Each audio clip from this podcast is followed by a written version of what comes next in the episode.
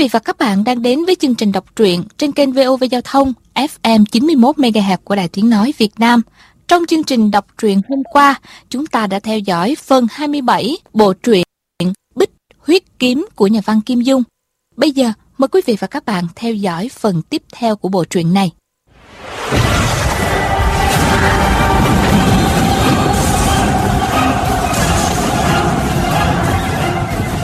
Bích huyết kiếm Phần 28 Tổ đại thọ đứng dậy Quay lại nhìn chàng. Y đã cạo bớt tóc ở trước trán Sau lưng thắt biếm dài Đầu tóc trắng bạc Sắc mặt tiều tụy. Không còn chút nào anh khí của một đại tướng thống binh. Viên thừa chí lại quát lên. Tổ đại thọ Ngươi còn mặt mũi nào nhìn ta nữa? Sau khi ngươi chết Dám đi gặp phụ thân ta hay không? Khi ở dưới điện Tổ đại thọ đã nghe Hoàng Thái Cực và Viên Thừa Chí đối đáp rồi. Đột nhiên nước mắt y lăn dài hai bên má rung giọng nói. Viên công tử Công tử Công tử đã lớn đến như vậy rồi. Hồi công tử ba tuổi Ta đã từng ấm công tử. Viên Thừa Chí giận dữ nói. Ta từng bị hán giang ẩm Hèn gì? Xui xẻo.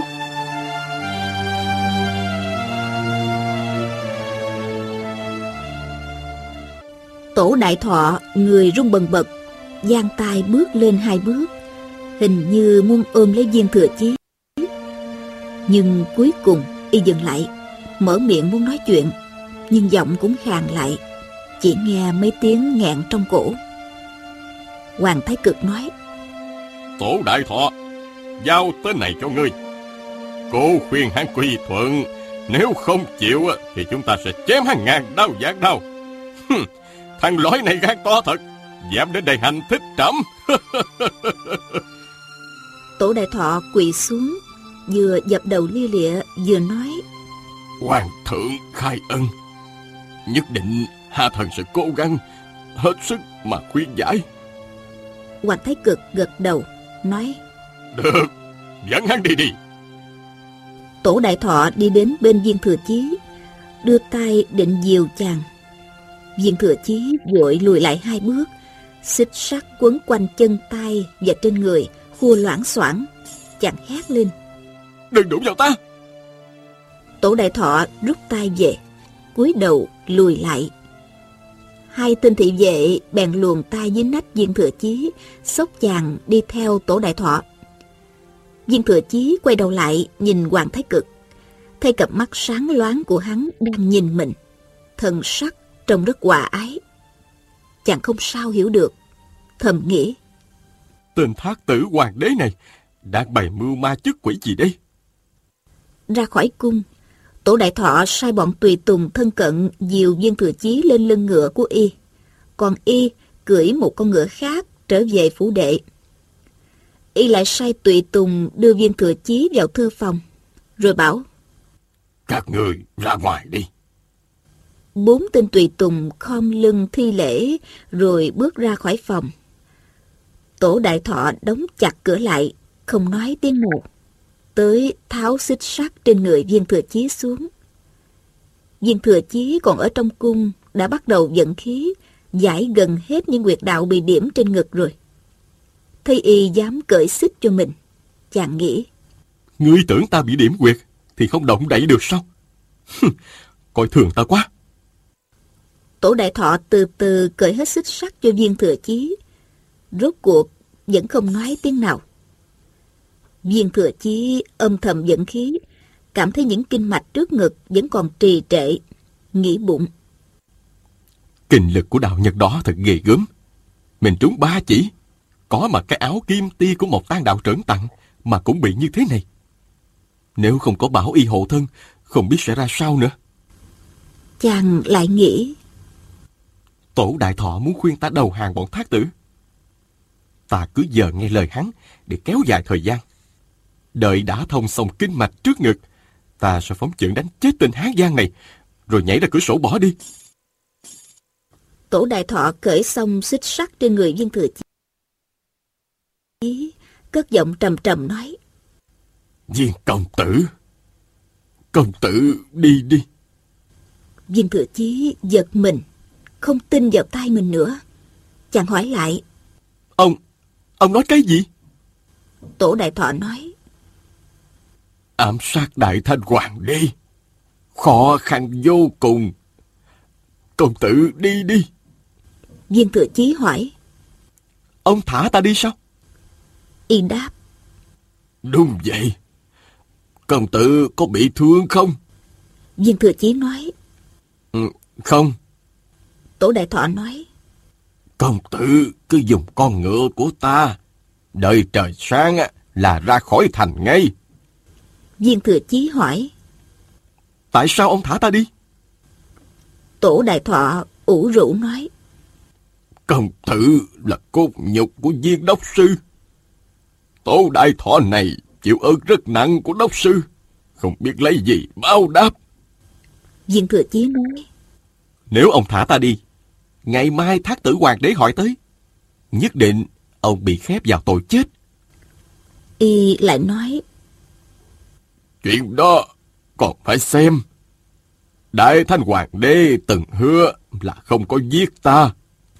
Viên thừa chí lại nói. Ông tự ý thả thích khách đi. Tội danh cực lớn. Không chừng hoàng đế sẽ nghi ngờ là ông sai ta hành thích. Ta không thể tham sống sợ chết mà hại ông được. Tổ đại thọ cười đau khổ. Y nói. Mạng ta còn đáng giá nữa ư. Ngài mà thành đại ninh hà bị phá. Ta nên chết. Ngài thành cẩm châu bị phá. Ta càng nên chết. Viên công tử à. Công tử không cần lo lắng cho ta. Cứ việc đi đi. Viên thừa chí nói. Vậy thì ông theo ta mà trốn. Tổ đại thọ lắc đầu, nói. Lão mẫu, thế tử, anh em con cháu, tám mươi mấy nhân khẩu nhà ta, đều ở trong thành này cả. Ta không thể trốn được. Viên thừa chí bị kích động, đột nhiên nổi tức trước ngực chạy ngược lại, nhịn không nổi, phải nổi cơn ho hắn. Chàng nghĩ. Y đầu hàng thác tử, chính là Hán Giang. Lẽ ra ta phải dung chuyện đánh chết chứ. Không ngờ y lại thả ta đi. Nhất định thác tử hoàng đế phải giết y. Ta giết y hay bọn thác tử giết y, vốn không khác gì nhau. Nhưng chẳng lẽ ta để y chết thay cho mình sao? Nếu ta không đi, dĩ nhiên sẽ bị bọn thác tử giết. Ta còn nhiều việc lớn chưa hoàn thành, không thể dễ dàng mất mạng. Dĩ nhiên không nên chết rồi. Vì một tên Hán Giang mà chết lại càng không đáng. Nhưng, nhưng... Chàng càng phân dân, khó quyết định, thì càng ho dữ dội. Ho đến nỗi đỏ mặt tía tai, hơi thở không thể nào thông suốt. Tổ đại thọ nhẹ nhàng vỗ lên lưng viên thừa chí. Y nói, Viên công tử vừa phải ác đấu kịch liệt, mất sức quá nhiều. Nghỉ ngơi một chút đi đã. Viên thừa chí gật đầu. Chàng xếp bằng ngồi xuống, không suy nghĩ gì nữa mà tập trung tinh thần dẫn khí. Công phu điểm quyệt của Ngọc Chân Tử thật là lợi hại. Vừa rồi chàng tưởng có thể giải khai được hết các quyệt đạo bị phong tỏa. Nhưng khi dẫn khí mới biết kinh mạch trước ngực chưa thông suốt. Nếu ngồi yên không động đậy thì không sao. Nhưng nếu động thủ với người khác hoặc thi triển kinh công chạy nhảy, chắc chắn chàng sẽ bị bế khí mà ngất xỉu. Vì thế, bây giờ chàng phải theo pháp môn điều hòa nội tức mà sư phụ đã truyền thụ, từ từ đưa luồng chân khí vận hành qua các kinh mạch toàn thân. Không biết đã bao lâu, Viên Thừa Chí mới cảm thấy chân khí lưu chuyển trong thân thể không bị trì trệ nữa. Chàng từ từ mở mắt ra. Bỗng thấy ánh dương quang rọi qua cửa sổ. Thì ra trời đã sáng hẳn rồi. Chàng giật mình một cái. Thấy tổ đại thọ vẫn ngồi bên cạnh. Hai tay đặt trên đầu gối, ngơ ngẩn suốt thần. Viên thừa chi đứng dậy hỏi. Ông ngồi cạnh ta suốt đêm sao? Trên mặt tổ đại thọ có phần vui vẻ. Y hỏi lại. À, công tử đã khỏe rồi sao? Viên tự chí đáp. Khỏe hẳn rồi. Mà Ngọc chân tử lai lịch thế nào? mà võ công lợi hại đến như vậy? Tổ đại thọ nói. Đạo nhân này mới từ Tây Tạng đến đây tháng trước. Sinh tỷ thí võ công với bọn bố khố trong cung. Hàng liên tiếp đã bại 23 tên bố khố hạng nhất, rồi 4 năm tên võ sĩ liên thủ ra tay. Cũng bị hắn đánh bại nốt. Hoàng đế cả mừng lắm. Phòng cho hắn tước hiệu là hộ quốc chân nhân gì gì đó. Bảo hắn làm tổng giáo đầu dạy võ cho bọn bố khô. Công tử, công tử uống chén canh gà này đi. Rồi ăn vài miếng bánh. Sau đó chúng ta rời khỏi đây. Nói xong, ông đi đến bên bàn, bưng một tô canh tới. Viên thừa chí nghĩ. Mình chuyên tâm vận công. Có người đưa thức ăn vào đây cũng không biết. Ông ấy muốn giết mình thì đã giết rồi. Không cần hạ độc. Chàng bèn nhận lấy tô canh đó, uống mấy hớp. Cảm thấy vị hơi đắng. Tổ đại thọ nói. Tô canh này hầm bằng nhân sâm già ở Liêu Đông. Bộ khí rất tốt. Viên thừa chí ăn thêm hai cái bánh, rồi nói. Bây giờ ông dẫn ta đi gặp thác tử hoàng đế. Ta chịu đầu hàng. Tổ đại thọ giật bắn người. Dương mắt nhìn chàng. Bỗng hiểu ra chàng không muốn ông mất mạng vì mình. Nên đã giả vờ đầu hàng trước rồi mới tìm cách thoát thân. Ông suy nghĩ một chút rồi đáp. Ờ, được, được. Hai người đi ra ngoài phủ, lên ngựa. Tổ đại thọ không mang theo tùy tùng, cho ngựa đi trước. Viên thừa chí dục ngựa theo sau. Qua mấy chỗ rẽ, viên thừa chí thấy ông cho ngựa ra khỏi thành. Trên cổng thành ghi ba chữ lớn, Đức Thạnh Môn. Kế bên có nhiều chữ mãn châu, cong cong dẹo dẹo. Chàng biết đây là cửa nam của thành Thịnh Kinh. Hôm qua chàng vào thành bằng chính cửa này. Chàng ngạc nhiên hỏi Sao chúng ta ra ngoài thành vậy? Tổ đại thọ đáp à, Hoàng đế đang đi săn bắn Ở vùng núi Ha Nhĩ Tản ở phía nam thành á Hai người ra khỏi thành hơn 10 dặm. Tổ đại thọ bỗng dừng ngựa lại Nói Công tử Bây giờ chúng ta từ biệt ở đây. Xin công tử bảo trọng. Nguyên cầu Bồ Tát bảo hộ công tử bình an. Viên thừa chí kinh hãi hỏi Sao? Không phải chúng ta đi gặp thác tử hoàng đế sao? Tổ đại thọ lắc đầu Vừa cười đau khổ Y vừa nói. Viên đốc sư trung nghĩa ngất trời. Công tử của viên đốc sư Đâu có vô sĩ như ta Mà đầu hàng thác tử chứ. Ông tháo thanh kiếm trên lưng ra Ném cả vỏ kiếm cho viên thừa chí. Chàng chỉ còn cách đón lấy. Tổ đại thọ đột nhiên quay đầu ngựa lại Quất cho hai roi thật mạnh vào mông. Con ngựa lập tức cuốn gió chạy nhanh Ngược về phía thành kinh. Viên thừa chí la lên. Tổ thúc thúc Tổ thúc thúc. Nhất thời chàng không định được chủ ý. Có nên đuổi theo gọi ông ấy đi với mình hay không? Chàng chần chừ một chút. Con ngựa của tổ đại thọ đã phi xa rồi. Nhưng vẫn nghe thấy giọng của ông xa xa vẳng lại. Cảm ơn hai tiếng thúc thúc của công tử. Viên thừa chí ngồi yên trên ngựa Cảm thấy trong lòng mất mát cái gì đó. Hồi lâu chàng mới cho con ngựa đi về hướng Nam. Đi thêm 10 dặm nữa Xa xa đã nhìn thấy Thanh Thanh, Hồng Thắng Hải, Sa Thiên Quảng Cùng mọi người đứng đợi ngoài tòa miếu cũ đã hẹn. Thanh Thanh hô lên một tiếng Nhanh chân chạy tới Nhảy vào lòng chàng Thầm thì Ca ca về rồi. Thấy mặt nàng ra vẻ rất mệt mỏi Viên thừa chí đoán chắc Nàng đã suốt đêm không ngủ Lo lắng cho mình. Thanh Thanh thấy chàng không hưng phấn chút nào Biết hành thích không xong Bèn hỏi Quỳnh tìm không được thác tử hoàng đế hay sao? Viên thừa chí lắc đầu nói Tìm thì tìm được Nhưng không giết được. Chàng kể sơ lại tình hình.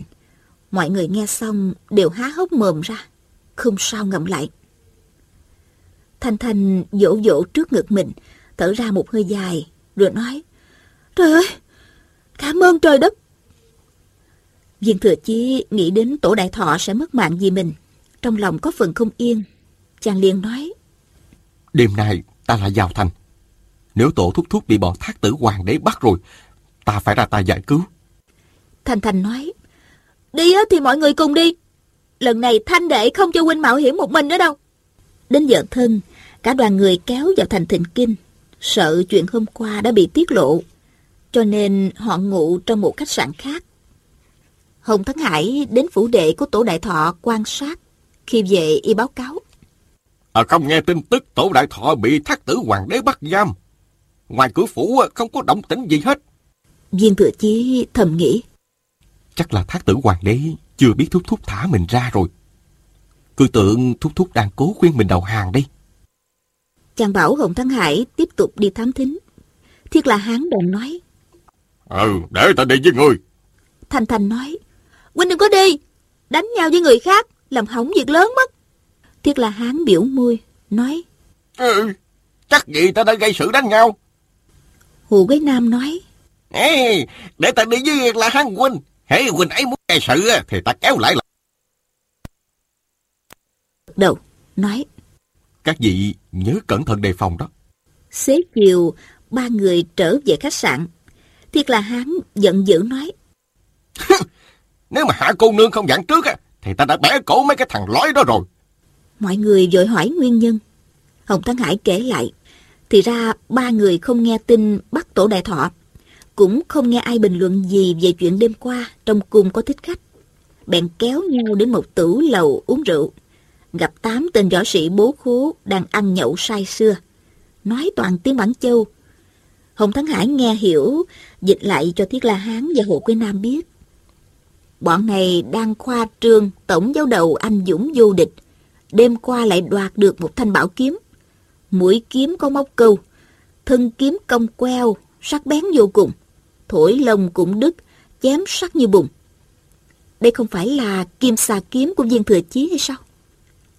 Thiệt là hán nổi giận, đứng dậy, y muốn qua đó để dạy chúng một bài học.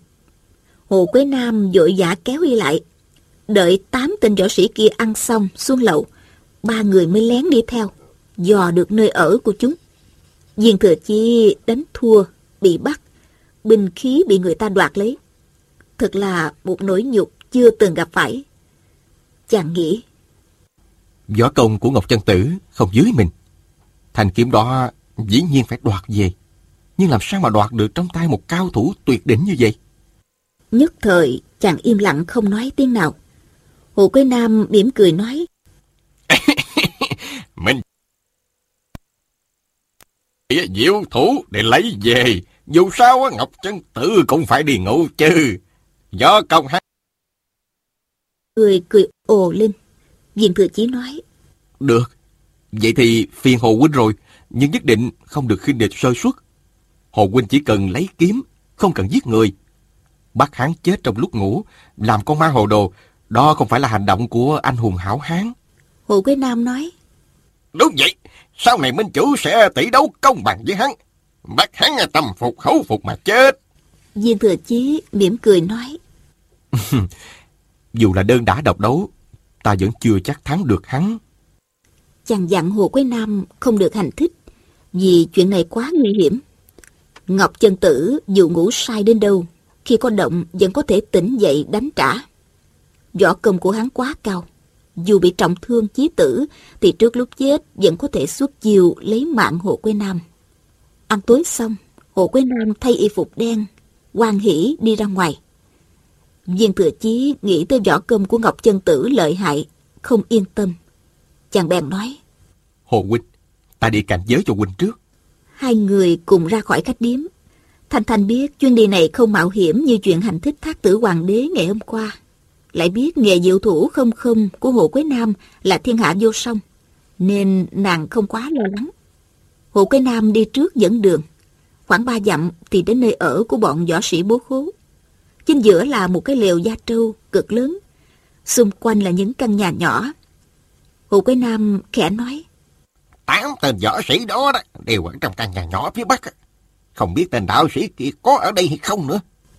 Viên Thừa Chí nói, mình cứ bắt một tên võ sĩ mà hỏi. Tiếc là chúng ta không biết tiếng Mãn Châu. Hồ Quế Nam nói. Để ta dùng tay ra hiệu, bảo hắn dẫn... Nói chưa dứt câu, đã thấy hai tên võ sĩ vừa ca hát vừa đi tới, thoải mái vô cùng. Viên thừa chi đợi chúng đến gần, đột nhiên nhảy ra, chìa ngón tay điểm vào huyệt đạo sau lưng. Kinh lực thấu vào trọng huyệt, lập tức cả hai không động đậy được. Viên thừa chí xuất thủ có phân biệt nặng nhẹ. Một tên võ sĩ lập tức ngất xỉu, còn tên kia vẫn tỉnh táo. Chàng kéo tên võ sĩ bị xỉu, giấu vào trong lùm cây thấp. Tay trái của hộ quế nam cầm dao nhọn kề vào yết hầu tên kia. Tay phải giơ lên đỉnh đầu mình, bắt chước hình cái búi tóc đạo sĩ. Ra ý hỏi hắn. Đạo sĩ đang ở chỗ nào? Hắn nói. Ê, ngươi làm cái gì vậy? Ta không hiểu. Không ngờ, tên này biết nói tiếng Hán. Thì ra Thịnh Kinh chính là Thẩm Dương, vốn thuộc về Đại Minh. Thành này bị người Mãn Châu đánh chiếm vào năm Thiên Khải thứ năm, trở thành kinh đô của Đại Thanh chưa đầy 20 năm. Dân cư trong thành, hết 9 phần là người Hán. Bọn bố khố này thường đi đánh bạc uống rượu, nên phần lớn biết nói tiếng Hán. Hồ Quế Nam cảm mừng, y hỏi.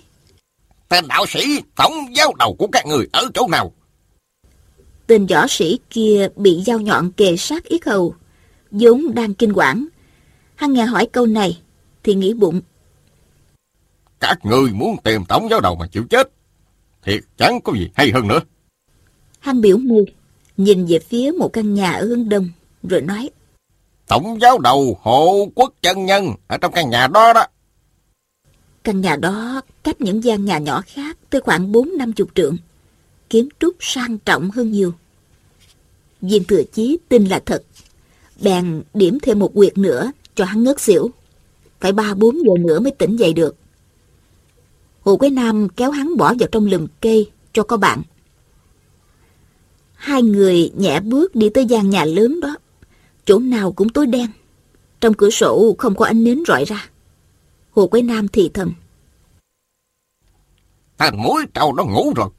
Chúng ta không cần đợi nữa. Hai người vòng ra cửa sau. Hồ Quế Nam nép người vào tường, bò lên, không hề phát ra tiếng động. Rồi y lại men theo tường bò xuống. Viên thừa chí thấy tư thế trèo tường của y chẳng đẹp chút nào. tay chân thò ra, đầu cổ rút lại. Hành động chậm chạp giống hệt một con rùa, nhưng không hề phát ra tiếng động.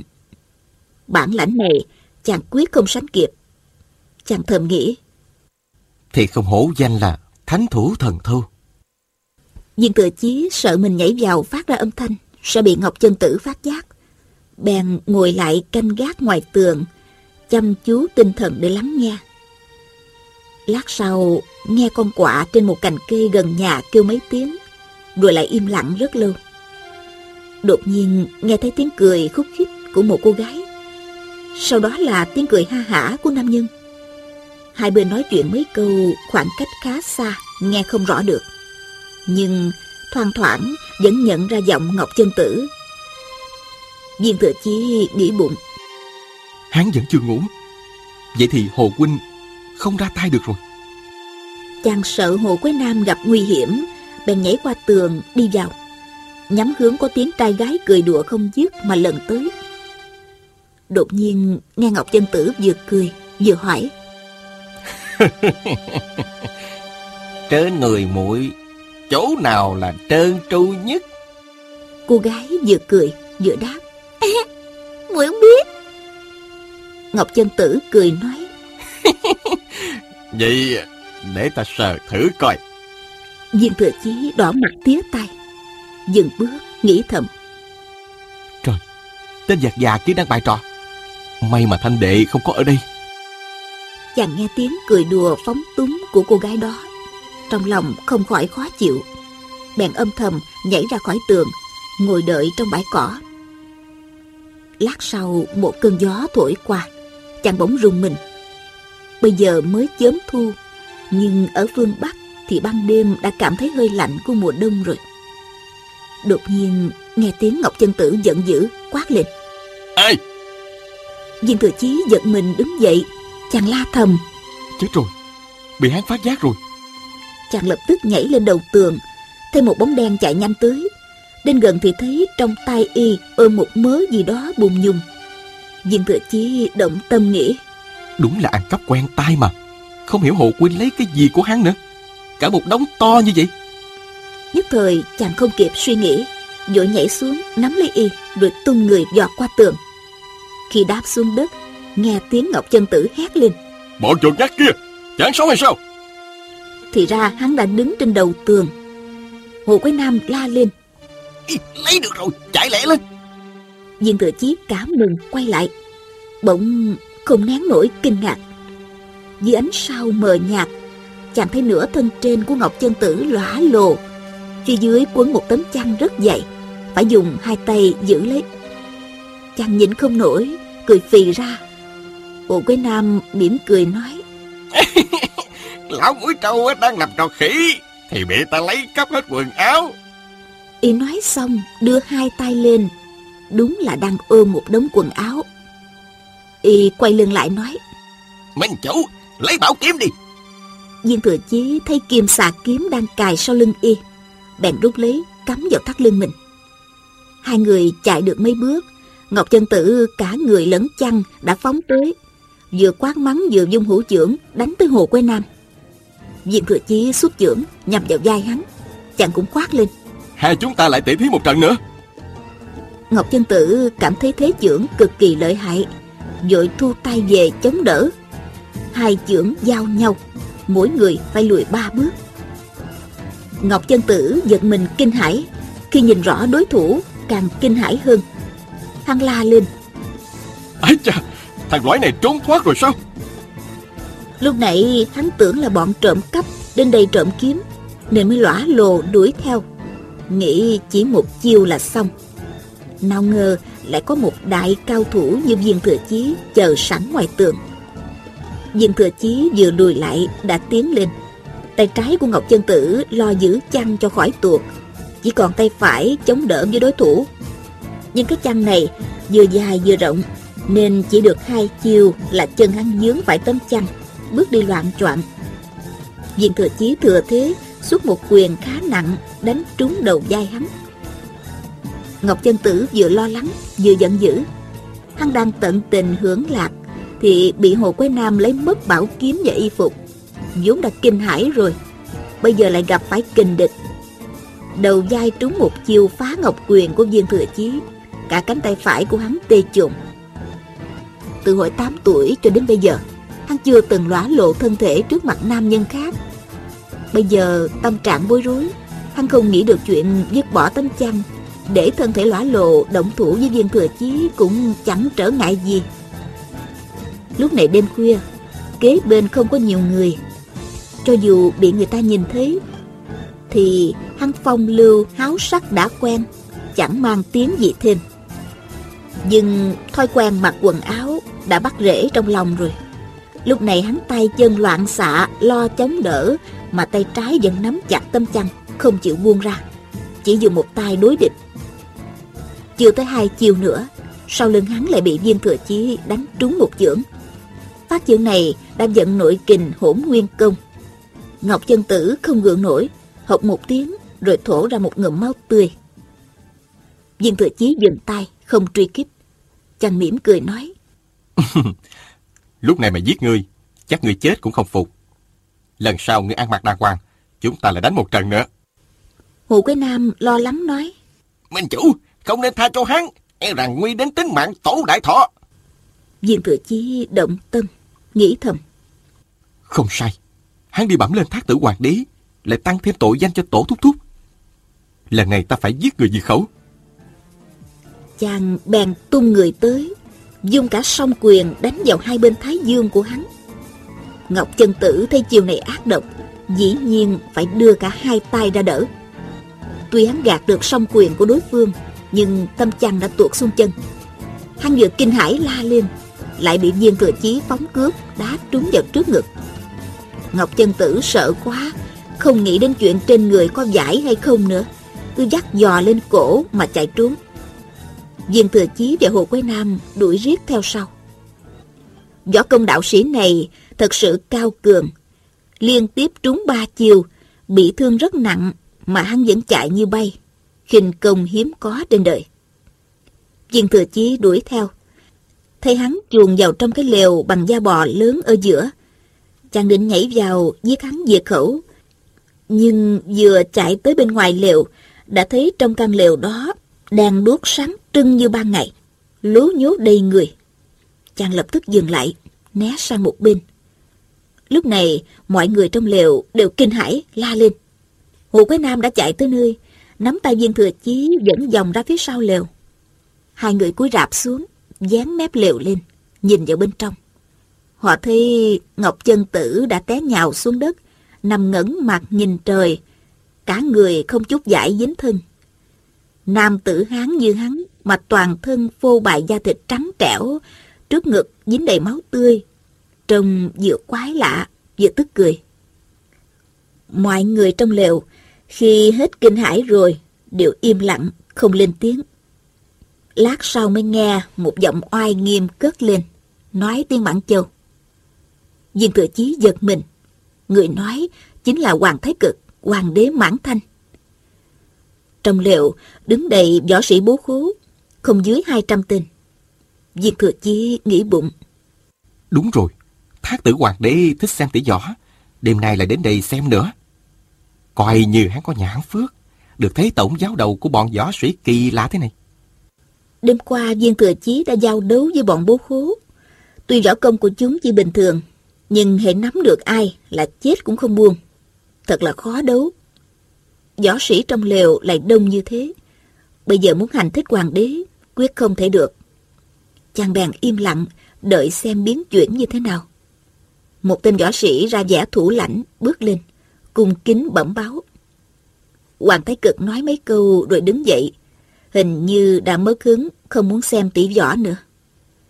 Khi hắn đi tới cửa lều, mấy chục tên thị vệ dây quanh tiền hô hậu ủng, đưa ra khỏi lều rồi lên ngựa. Viên thừa chí thầm nghĩ. Đây đúng là cơ hội trời cho mà. Ta ra tay xuất kỳ bất ý dọc đường. So với vào cung hành thích thì tiện lợi hơn rất nhiều. Chàng khẽ bảo Hồ Quế Nam. Đó là thác tử hoàng đế. Huynh về trước đi. Ta thừa cơ ra tay dọc đường. Hồ Quế Nam vừa mừng vừa sợ. Y nói. Minh chủ à, nhớ cẩn thận đó. Viên thừa chi bám theo nhóm người tiền hô hậu ủng hoàng thái cực. Thấy bọn thị vệ dơ cao đuốc đi về phía tây. Chàng nghĩ thầm. Đợi hắn đi xa xa rồi hãy ra tay. Đỡ bị đám võ sĩ trong lều kéo tới quấy rầy nữa. Chưa tới một dặm, bỗng thấy đám thị vệ đưa Hoàng Thái Cực vào trong một căn nhà lớn. Viên thừa chí ngạc nhiên, nghĩ thầm. Giờ này sao hắn không về cung, vào căn nhà này làm gì chứ? Chàng vòng ra sau nhà, nhảy qua tường, lọt vào một vườn hoa rất rộng. Thêm một căn phòng ở hướng nam có ánh sáng rọi ra. Chàng cúi người tiến tới, theo khe cửa sổ nhìn vào. Thấy trong phòng chăn màn rất sang trọng. Trên tấm màn bằng lụa hồng có thêu một đôi phượng hoàng lớn. Tấm màn này bỗng được dán lên. Hoàng Thái Cực bước vào trong. diện Thừa Chí mừng rỡ, thầm nghĩ. Trời giúp ta đây! Một nữ nhân Mãn Châu đứng dậy nghênh đón. Trang phục nữ nhân này vô cùng diễm lệ. Trên mũ cũng khảm trân châu bảo ngọc. Sau khi Hoàng Thái Cực vào phòng, nữ nhân ấy quay người lại. Viên Thừa Chí thấy nàng khoảng 28-29 tuổi, dáng vẻ đoan trang, thùy mị, toàn thân đeo kính châu bảo. Chàng nghĩ thầm. Nữ nhân này nếu không phải là hoàng hậu thì cũng là quý phi. Đúng rồi, Hoàng Thái Cực đi xem võ sĩ tỷ thí. Nương nương không thích xem, nên ở đây chờ đợi. Đây chính là nội cung của hoàng đế. Hoàng Thái Cực đưa tay sợ má nữ nhân, nói mấy câu gì đó. Nàng vừa trả lời, vừa cười khúc khích. Hoàng Thái Cực ngồi lên giường, đang định nằm xuống, thì đột nhiên đứng bật dậy, trên mặt đầy vẻ hoài nghi. Y nhìn quanh phòng, bỗng thấy trên giường có một đôi giày nam nhân đang để nghiêng ngã. Bèn lớn tiếng vừa mắng vừa hỏi. Nữ nhân sắc mặt tái xanh, lấy tay che mặt không đấm rứt. Hoàng Thái Cực túm lấy ngực, đưa tay toàn đánh. Nàng khuỵu gối, quỳ xuống ngay trước mặt y.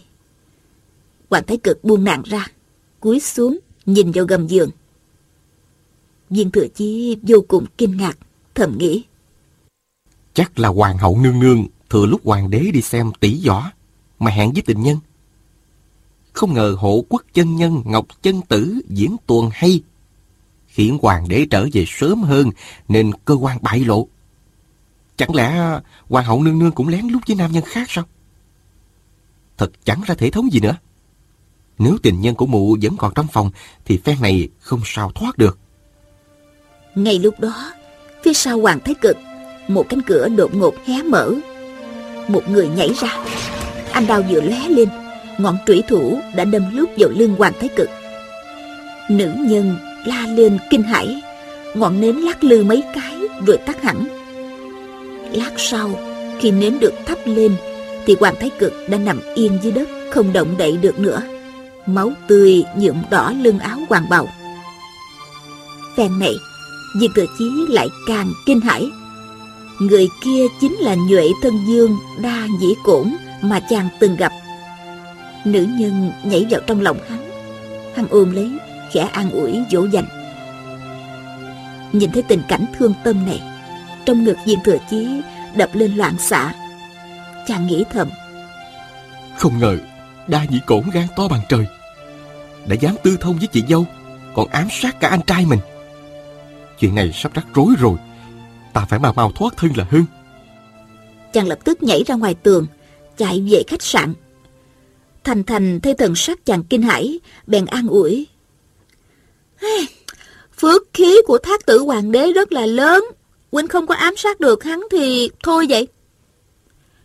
Viên thừa chí lắc đầu nói. Thác tử hoàng đế bị giết rồi Nhưng không phải ta giết.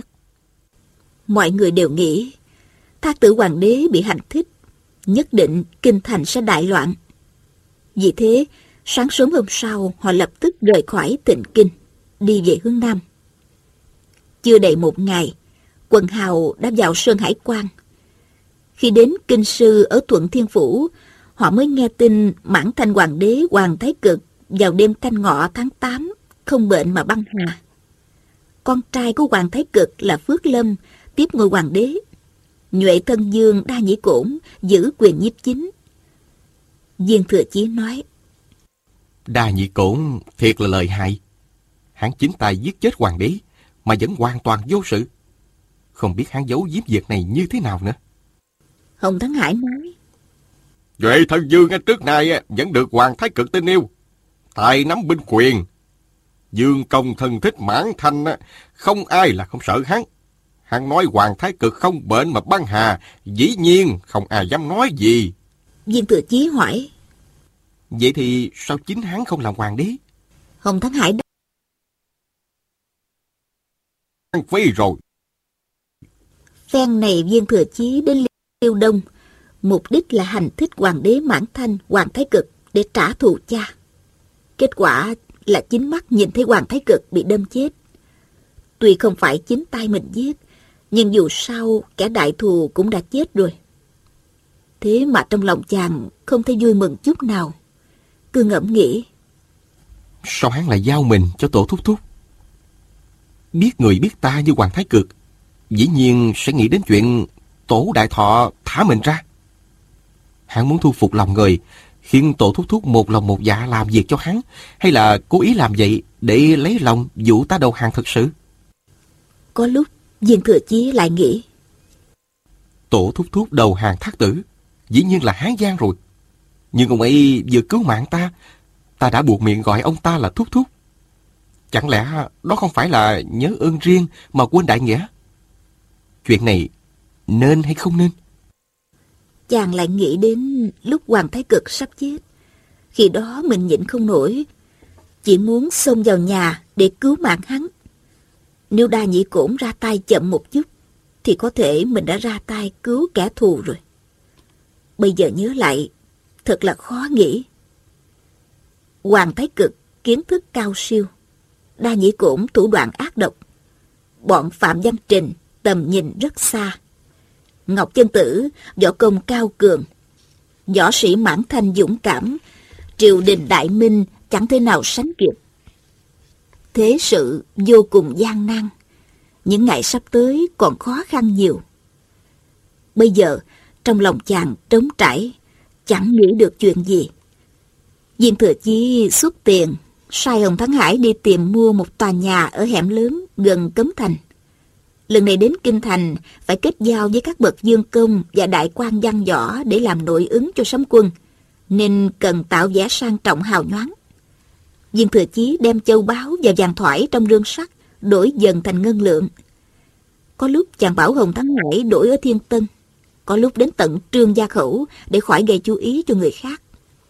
Sau khi đổi thành ngân lượng, lại cho người đem về Sơn Tông Doanh ở Mã Cốc Sơn. Tôn Trọng Thọ quân lương đầy đủ, sai người đến quan liêu chiêu binh mãi mã, đồng thời kêu gọi người cũ của Sơn Tông. Vừa nghe được công tử của viên đốc sư chỉ huy đánh trận, đám thuộc hạ năm xưa của viên sùng quán lập tức kéo tới Sơn Tông Doanh. Họ phần lớn đã già, đi tới cuối cuộc đời tướng sĩ. Chí trai chưa dứt, nhưng khi xung phong hãm trận thì không khỏi lực bất tòng tâm. Tuy nhiên, người nào cũng trải nhiều chiến trận, hiểu cách dùng binh, nên rất đắc lực trong việc chỉnh lý đội ngũ, rèn luyện sĩ tốt. Trong vòng vài tháng, Kim Xà Tam Doanh đã được luyện thành một đội quân tinh nhuệ. Tuy chưa thể sánh được ninh diễn hùng binh với tài viên sùng quán năm xưa, nhưng không còn là đám quân ô hợp trong trận phục kích cẩm dương quan nữa. Nhiều lần Viên Thừa Chí nhân lúc rảnh rỗi, phóng ngựa đến Mã Cốc Sơn thăm Tôn Trọng Thọ, Thủy Giám, Chu An Quốc và mang quân lương đến. Kim xà tam doanh, chiêu binh mãi mã, rèn tạo khí giới, đã trở thành một đội quân hùng mạnh. Giả tỷ quân thành dám đến tấn công, phe mình có thể quyết một phen tử chiến. Viên Thừa Chi nghĩ bụng. Khi đó mới... Hỏi người đi đường thì biết là phương Nam vừa gửi tàu ngân tới, bây giờ đang chuyển vào, cất trong kho. Viên Thừa Chí nghĩ thầm. Đây là vốn liếng của sùng trinh hoàng đế. Ta phải xem cho tỉ mỉ. Chàng đứng ở xa xa, xem xét tình hình chung quanh. Đột nhiên có hai bóng đen từ nóc nhà ngân khố nhảy giọt lên. Tân pháp cực nhanh. Chỉ chớp nhoáng đã mất hút về hướng đông. Viên Thừa Chí ngạc nhiên, thầm nghĩ. Trời, ban ngày ban mặt như vậy, lại có đại đạo dám cướp kho. Sáng hôm sau mọi người ngồi ăn sáng trong đại sảnh. Ngoài sân tuyết phủ dày hơn một tấc. Thì ra đêm qua đã có tuyết rơi. Hai cây mai trong giường trổ qua, hương bay thoang thoảng. Giữa nền tuyết trắng tinh, hoa mai càng đẹp hơn nhiều. Một tên gia đình chạy vào, bẩm báo với Thanh Thanh. À, dạ tiểu thư, ngoài kia có người đưa quà tới. Một tên gia đình khác bưng lễ vật vào. Đó là một bình hoa bằng sành đời nhà Tống. Một tấm bình phong nhỏ có tranh vẽ của Thẩm Thạch Điền. Viên Thừa Chí nghĩ. Hai món lễ vật này rất tinh nhã, nhưng không kèm danh thiếp. Chẳng hiểu do ai gửi tặng. Thanh Thanh gói một lạng bạc, sai gia đình mang ra ngoài, thưởng cho người mang tới, rồi hỏi rõ ai gửi đến. Nhưng một lúc sau, gia đình quay vào bẩm báo. À, người mang quà tới đã đi rồi, không sao đuổi kịp. Mọi người đều cười người tặng quà là thiếu cẩn thận. Bây giờ nhận lễ vật của người ta mà không biết chủ nhân là ai, cũng không biết ý định người ấy như thế nào. Hồng Thắng Hải nói. Viên tướng công á, lừng danh thiên hạ, phen này đến kinh đô, chắc trên giang hồ có nhiều lời đồn đãi. Dù sao cũng phải có bằng hữu mộ danh, tỏ y kính trọng tướng công chứ. Mọi người đều biết chắc là như vậy. Đến giờ ngọ, lại có người gánh nguyên một bàn tiệc đến. Toàn những món của phản điếm toàn tụ hưng nổi tiếng ở Bắc Kinh. Khi hỏi thì đầu bếp nói. Ờ, có người đã thanh toán ngân lượng, sai gánh đến đây đó. Quần hào nổi dạ nghi ngờ. Đem rượu thịt đó cho mèo chó ăn thử trước. Nhưng không thấy gì khác lạ. Buổi chiều có người đưa quà tới liền liền. Hoặc là bàn ghế, hoặc là hoa cỏ, cây cảnh. Đều là những vật rất thích hợp để bày trong tòa nhà sang trọng. Thanh Thanh chỉ buộc miệng nói một câu. Hmm, ở đây phải treo một ngọn đèn lớn mới đúng. Là chưa tới một giờ sau, đã có người gửi tặng một đôi cung đăng rất lớn, vừa đẹp đẽ vừa sang trọng. Rồi lại có người đem đến gấm lụa vải vóc, khăn áo, nón giày, Ngay cả những đồ phấn son Thanh Thanh dùng hàng ngày cũng tuyển loại thượng hạng gửi tới.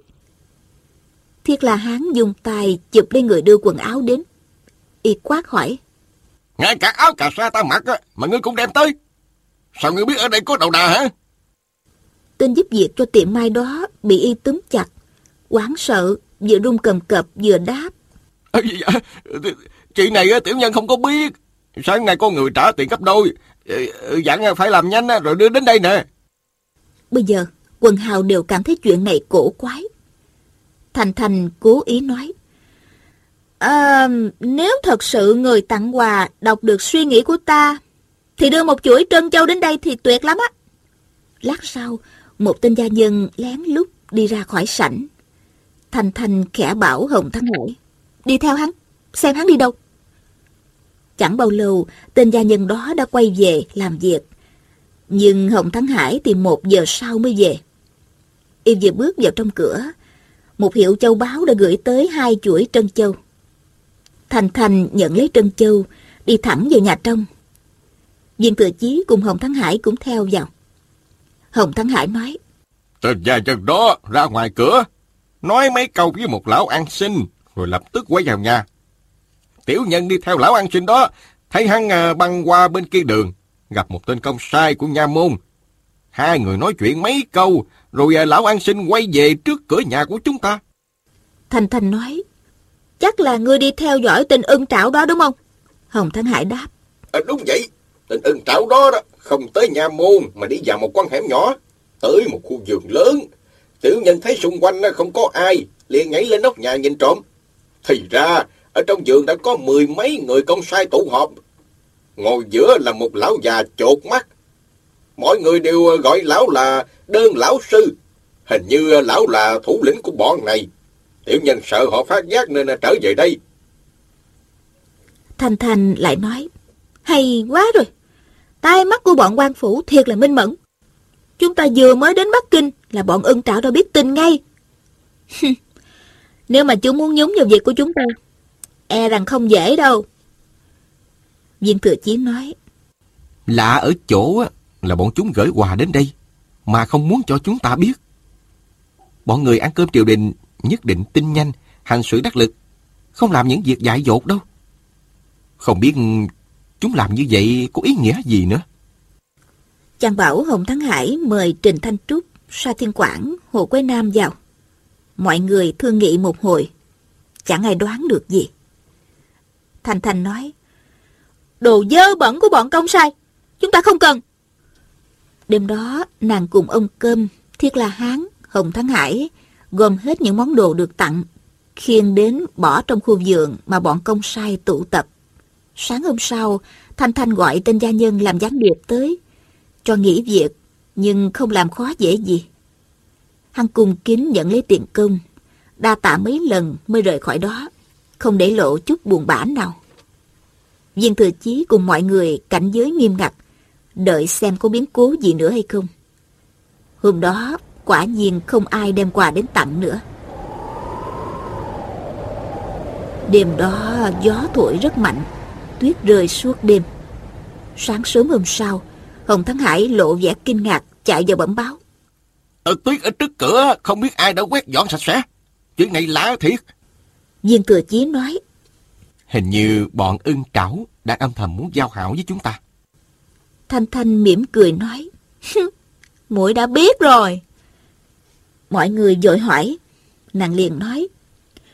Thì um, họ sợ chúng ta gây án ở trong kinh thành, không đối phó nổi, cho nên đến chào hỏi chúng ta trước, để kết giao làm bằng hữu á mà. Sa Thiên Quảng mỉm cười nói. Nghe cũng có lý lắm, nhưng ta đã làm cường đảo nhiều năm, mà chưa từng nghe những việc như vậy. Trình Thanh Trúc bỗng lên tiếng. À, ta nhớ rồi. Lão bộ khoái chột kia, tên là Độc Nhãn Thần Long Đơn Thiết Sinh. Lão ở giật lâu rồi, nên nhất thời ta không nghĩ tới. Mấy ngày sau đó, quần hào không thấy chuyện gì kỳ lạ, nên dần dần không để việc đó trong lòng nữa. Một buổi trưa, mọi người đang uống rượu, nói chuyện trên đại sảnh. Gia đình đưa vào một tấm thiếp màu đỏ. Trên thiếp có mấy chữ, Giảng sinh đơn thiết sinh thỉnh an. Đồng thời có 8 hộp quà. Viên thừa chí bảo. Mau ra mời vào. Gia đình nói. Ê, vị đơn gia này thiệt là kỳ lạ. Ông ấy nói là thỉnh an viên tướng công, rồi quay đầu đi liền. Mời mãi mà ông ấy cũng không chịu vào ngồi chơi một chút nữa. Hồng Thắng Hải phụng mạng viên thừa chí, đem lễ vật trả lại, kèm theo danh thiếp của ba người là viên thừa chí, Trình Thanh Trúc và Sa Thiên Quảng. Ba ngày liên tiếp, đơn thiết sinh đưa danh thiếp đến tỉnh An từ sớm. Trình Thanh Trúc nói, Độc nhãn thần long trên giang hồ, đâu phải hạng vô danh tiểu tốt. À, sao phải làm chuyện lén lút như vậy? Ngày mai ta phải tìm y hỏi thử. Hồ Quế Nam nói, Vụ này lại không thấy ác ý ở đâu. Không hiểu là chiêu số tà môn gì. Đột nhiên Thiết là Hán lớn tiếng nói, Hừm, ta biết lão đó muốn cái gì rồi.